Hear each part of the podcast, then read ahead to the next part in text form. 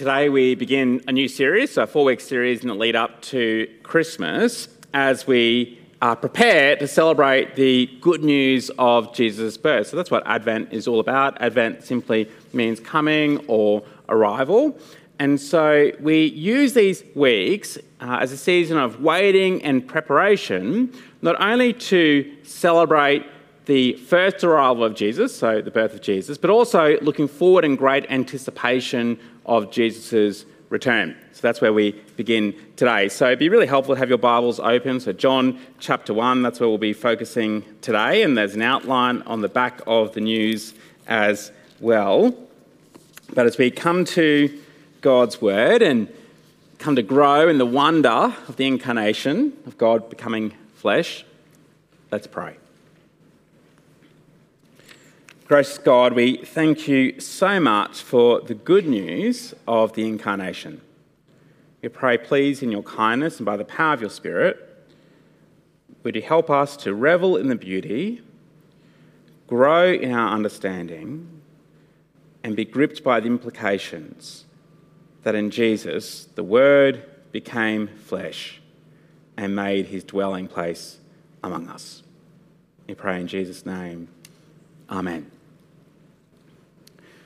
So many things can cause us to wonder looking up at a sky full of stars, uh, taking in a glorious view, exploring the intricacies of an ecosystem, nursing a newborn baby, gazing on a masterpiece in a gallery, or immersing ourselves in a, a glorious piece of music. So many things cause us to wonder, with wonder often catching us off guard some years ago now, before Patrice and I moved to Durham in the UK, we really had little idea of what to expect. We had been to London, read about Durham, studied maps, seen photos, but really, honestly, we had no clue of what Durham was really like.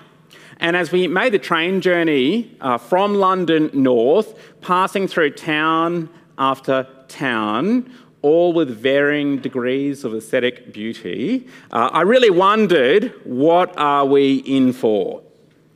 As we came to the final approach to Durham, around the final bend, I got up out of my seat. I walked over to a window, stood there, waiting with nervous anticipation of what was going to be revealed. The view at that time was all obfuscated, was all blocked by trees until one final and sudden moment, we emerged from all of the wooded area, perched right up high on a bridge, on a viaduct, with the perfect vantage point of the town. It was spectacular. It took my breath away. I was completely stunned by its beauty, and as I stood there in wonder, my head and my heart really had to catch up with what I was seeing. That's what wonder does. Wonder breaks in. It breaks in in response to something real, in response to something we're experiencing that, that captures us by its beauty and it causes us to be amazed. Wonder interrupts us. Wonder catches us off guard. Wonder causes us to take a second look. Wonder, I guess, is wonderful, as it turns out. Yet, for an adult, if I think we're really honest, wonder is also kind of inconvenient. So we regularly filter it out. Now, you know this because if you've ever gone on a walk with a child, a little child, and it doesn't have to be a walk in some sort of beautiful rainforest or an incredible gallery or something like that, but even a walk from the car park to the shops, it can be this experience littered by wonder for a little child. So, you know, look at this. This is amazing. How about this? What's this all about? And as an adult, it can drive you crazy. we can say, yes, yes, that really is incredible. That really is wonderful. But I've, we've got things to do. So let's keep this show moving. Actually, it's kind of in our nature as we grow up that we can resist that interruption. In so many ways, our last few Christmases have been incredibly interrupted. And so I think this year, more than ever, we can be really tempted, feel really tempted to get back on with the normal program, with the regular schedule of, of people to see, places to go, gifts to purchase, things to eat. And that might be fine and well, might be great. But my great hope is that this year, actually, our Christmases will be interrupted in a whole new way. That our Christmas will be interrupted by the wonder of the incarnation, of the good news in Jesus that God became human. Extraordinary news to be experienced, to cause us to wonder, to, to come in and to interrupt and to disrupt our, our commonly busy ways of preparing to celebrate Christmas and letting this historical event, this real event of the incarnation, impinge and shape how we prepare this year, if you'll let it. Now, that might be a little inconvenient. It was pretty inconvenient for the shepherds. It was really inconvenient for the Magi. And Actually, my hope is that it's going to be really inconvenient for us too. That we would grow in our understanding of the incarnation, that we would revel in the beauty of the incarnation, and be gripped by the implications of the incarnation. So, we're going to spend four weeks doing that, but today we begin in John chapter 1, and we're really zooming in on verse 14. So, John chapter 1, verse 14 the Word became flesh and made his dwelling among us. So, nine phenomenal words. It's like every gift ever was packed into one small box. So, that's where we get orientated, that's where we begin today. And as we do so, we witness three extraordinary truths that should stir us to wonder. The Son eternal, the Son become, became flesh, and the Son dwelling among us. The Son eternal, the Son became, and the Son dwelling. So, first truth that stirs us to wonder the Son eternal. Who became flesh? The Word. So let's have a look. Verse 1 of John chapter 1. In the beginning was the Word, and the Word was with God, and the Word was God. He was with God in the beginning. Through him, all things were made. Without him, nothing was made that has been made. Now, there's a lot going on here, so let's try and unpack it piece by piece. When John says the word, he's not referring to the Bible, as we might sometimes call it, God's word. He's also not referring merely to words that are, are spoken, but he's referring to the word as a person, a person of the Trinity. The word was with God. That is distinct from the Father, but also a person equal with the Father. The word was God. The word is equal but distinct. Who is this word? John tells us, for the word became flesh. The word is God's Son. This is John's emphatic way of saying this person, actually, this baby whom we celebrate at Christmas, has a really big backstory. Whilst every other person who's ever lived has a beginning of conception and birth, and also an end, not so with Jesus, not so with the Son, because Jesus is God in the beginning. So Jesus' origin story is not his birth. For Jesus has no beginning and no end. It's a bit like if you had a piece of string and if you kept pulling on it, winding it up to try and find its start or its end, you can actually keep going. You keep winding that string in either direction for all of eternity, and you would never reach the end point. There was a definitive moment when the Word became flesh. However, there was never a time when the Son was not, and there was never a time when the Son will not be. And of course, when we hear those opening words in the beginning, it should cause our minds to immediately rush back to the very opening words of the Bible Genesis 1, Verse 1 In the beginning, God created the heavens and earth. So, no, John isn't just claiming that Jesus is the Word, who was there at the beginning, and he himself has no beginning, but that he is the very cause of it. Or as we read in Colossians, creation was made by him, for him, and is held together in him. When we celebrate Christmas, reflecting back to that manger, this is no ordinary baby. Verse 3 Through him, all things were made. Without him, nothing was made that has been made. In him was life, and that life was the light of all mankind. The light shines in the darkness, and the darkness has not overcome it. So, hear what John's saying Jesus is the very source of life. And just as there was a beginning of the world, John is saying that with Jesus, God is beginning something new. The eternal light and life of God is bursting into the world.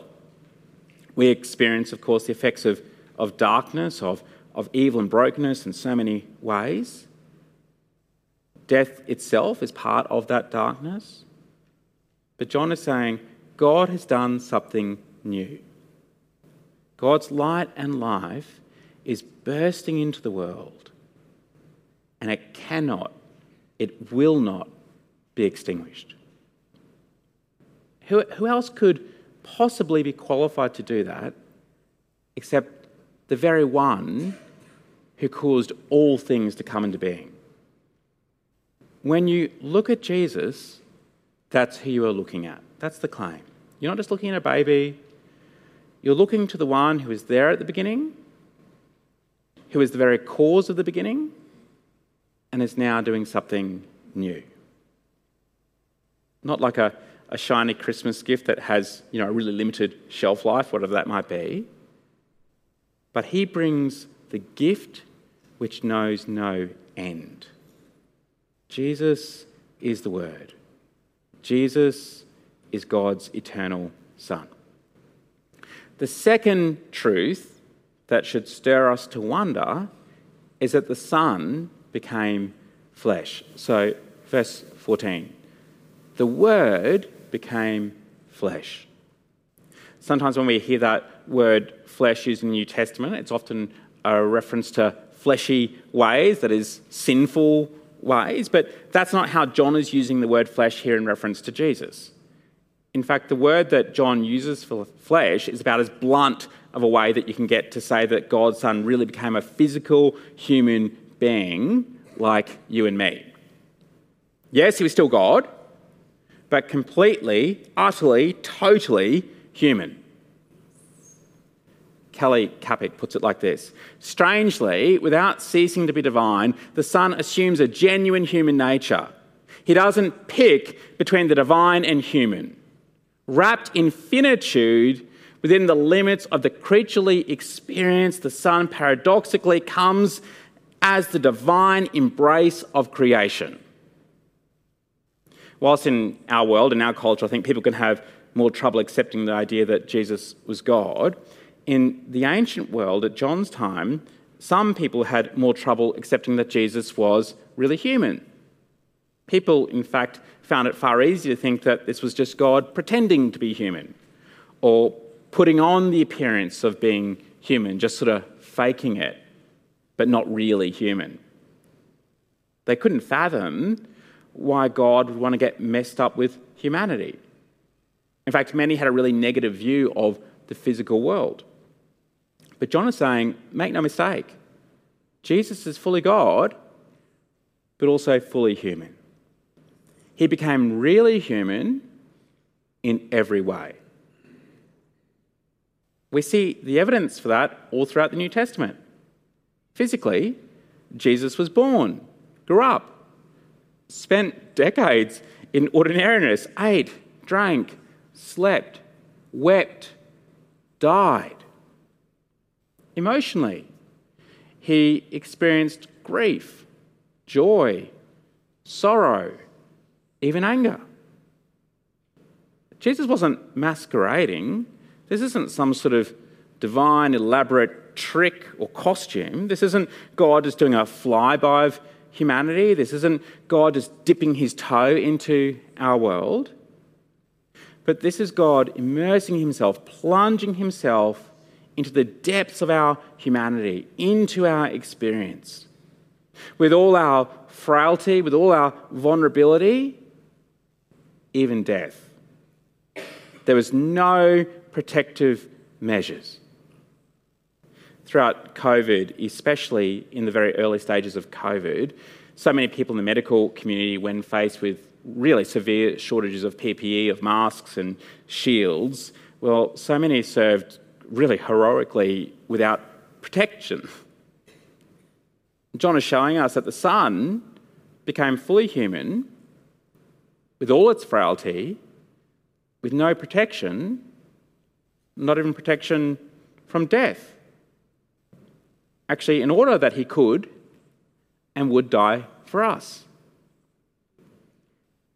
The eternal one behind creation, in the greatest expression of humility, enters into the spheres of space and time, even unto death.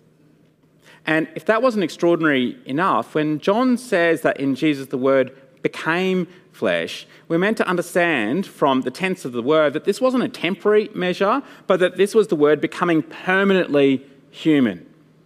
He's all in. There is no going back on the incarnation. The Son remains human at the right hand of the Father to this day. So, this is God's big yes to our humanity. This is God's big yes to our physicality. Jesus became human to die for us. Jesus became human to redeem us. Yet, in the words of Rebecca McLaughlin, not only to die for us, but also to share life with us. I think it's such it's mind-bending, it's such amazing news. It was essential for our salvation that God became human, and we'll plunge the depths of that more in the coming weeks. But it also means that if Jesus is truly both human and God, that there is nothing that we cannot approach him with. Just think about it, because he's God. It means that he lives. He, he knows us intimately. He knows all of us intimately. There's no limit to his capacity, so you can't overburden God. He doesn't get compassion fatigue. He doesn't get tired of listening. He has no limits to his power. He has no beginning nor end. So go to him. But because he's also human, it means that he can identify with us in every single way. He knows our struggles and our joys. He's not distant nor aloof. And actually, he's interceding for us this very day. Don't pick and choose between Jesus' humanity and his divinity. We must not do that. Delight in who Jesus is. He's fully human, fully God, and we hold that beautifully and wonderfully together. The Word became flesh. Final truth that stirs us to wonder is the Son dwelling among us. So let's go back to verse 14. The Word became flesh and made his dwelling among us. We have seen his glory, the glory of the one and only Son who came from the Father, full of grace and truth. The word dwelling here means actually to pitch a tent. Uh, when we hear that, we can kind of think, oh, this sounds very temporary or it seems really fleeting. On Friday night, the Friday night that just passed, Theodore, who's my eight year old son, and I, we camped out on the school oval for the year two camp. We uh, set the, the tent up on the Friday afternoon, we slept in it overnight, and then we packed it up the very next day. So this is about as temporary as you can get. But when John says the Word became flesh and made his dwelling among us, pitched his tent among us, it does not carry a connotation of being temporary. Like God couldn't wait to get out of here and to get away from us. But more, that God is settling down with his people. That's what it actually means. This is tabernacle language. So the tabernacle, later the temple, was the place in which God was present with his people. The tabernacle, later the temple, was the place where people went to meet with God. So it's the place where his glory, God's glory, was made known among them. He's tabernacling with them. But the extraordinary news that we're being pointed to here is that it's because of God becoming flesh that the way that we can now meet with God is not in a place, but in the person of Jesus. It's not the idea of Jesus, but in the person of Jesus. Jesus is not an idea to be grasped, but a person to be known. Jesus, who is alive, he reigns forever, revealing God's truth and grace. He's full of God's truth and grace. So that means that when you meet with Jesus, when you go to Jesus, that's what you get. You get truth and grace. When Patrice and I did move to Durham all those years ago, one of the great joys of that year was to make two really wonderful friends who had also just recently moved to Durham, but they had moved there from Hong Kong and Taiwan. And when we met them, it wasn't long before they were expecting the first child. And actually, it was their first children because they were expecting twins. When the twins did arrive, they gave them the most beautiful names. They named them Wei and Jit In, which means to know truth and to know grace. They named them from John chapter 1, verse 14. They gave their children those names, meaning to know truth and to know grace, because their greatest desire for their children was to know truth and grace. Their greatest desire for their children was them to know Jesus. People look in all sorts of places and attempt all sorts of things in order to try and meet with God. But the wonderful news is that we can revel in is that God has come to us. God has done everything in order that we might meet with him. When John says, We have seen God's glory, the glory of the one and only Son, he likely in mind has the glory of Jesus' death and resurrection. That theme runs all the way through, through John. Jesus' death and resurrection that open a way for us, actually for, for everyone, to meet with God, not just for a moment, not just in some sort of limited way, but to meet with God to be known by God forever. That for, verse 12, all who receive him, all who believed in his name, he gave them the right to become children of God. Children of God who the Son eternal has paved a way for eternal life. Who the Son who became flesh has redeemed our all who the Son dwelling among us invites us to meet with him, being joined to him forever. I think it's, it's so astonishing that God would do this. I, I once knew an executive who thought they were really super important, so they refused to fly anywhere unless it was first class. But here is God, the eternal Son, who brought everything into being stepping down into our mess and embodying our all, even onto death. Yet, actually, astonishingly, the other shock is that some would not, or perhaps even refused, to recognize him. So if we just go back to verse 10. He was in the world, that is Jesus, and though the world was made through him, the world did not recognize him. He came to that which was his own, but his own did not receive him. Some didn't recognize him. They missed it. Perhaps they were even blind to it. One of my most favourite anecdotes that emerged about the Queen not long after she died was about a pair of American tourists who, whilst on a walking holiday in Scotland, stumbled upon the Queen and her security person out on a walk. uh, not recognizing the Queen, they asked her, Oh, where do you live? And she said, Oh, I live in uh, London, but I have a holiday house up, up here, just on the other side of the hills. And I said, oh, Well, how long have you been coming up here on holidays? And she said, Well, actually, since I was a little girl, so I guess that makes it for just a little bit over 80 years. As they heard this and processed this, they thought, Wow. They remarked, Well, if you've been coming up here for all these years, then you must have met the Queen. And she said, Well, actually, I haven't met the Queen, but Richard here, her security person, she said he meets with her regularly. The tourists, thinking that they were in the company of greatness, uh, the man immediately put his arm around the security person, handed his camera to the Queen,